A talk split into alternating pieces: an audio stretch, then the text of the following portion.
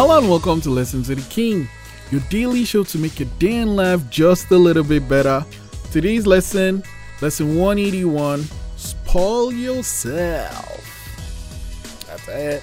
You know what? We work hard, we put in the work, and sometimes we feel bad when we have to do something nice for ourselves. Like I, I, I never understood that. Like you've say you have a garden, right? And you planted your seed and you watered it and you took out the weeds and you did all this stuff. And then it comes time to harvest and you're like, oh no, I don't, I don't want to. Wait, what? What were you doing putting in all that work for? Why? There's no reason to put in all that work if you're not going to reap the benefits of your work, right?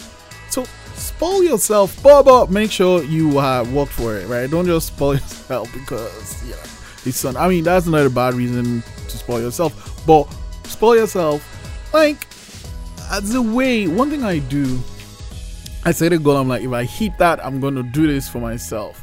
Uh, it's like incentive, right? Because I know when I get there, I'm gonna do that thing. Um, and spoil yourself the way that makes sense to you. That's it. From 181, how comfortable how comfortable are you with spoiling yourself and why? Lesson 181, spoil yourself. I'll see you tomorrow.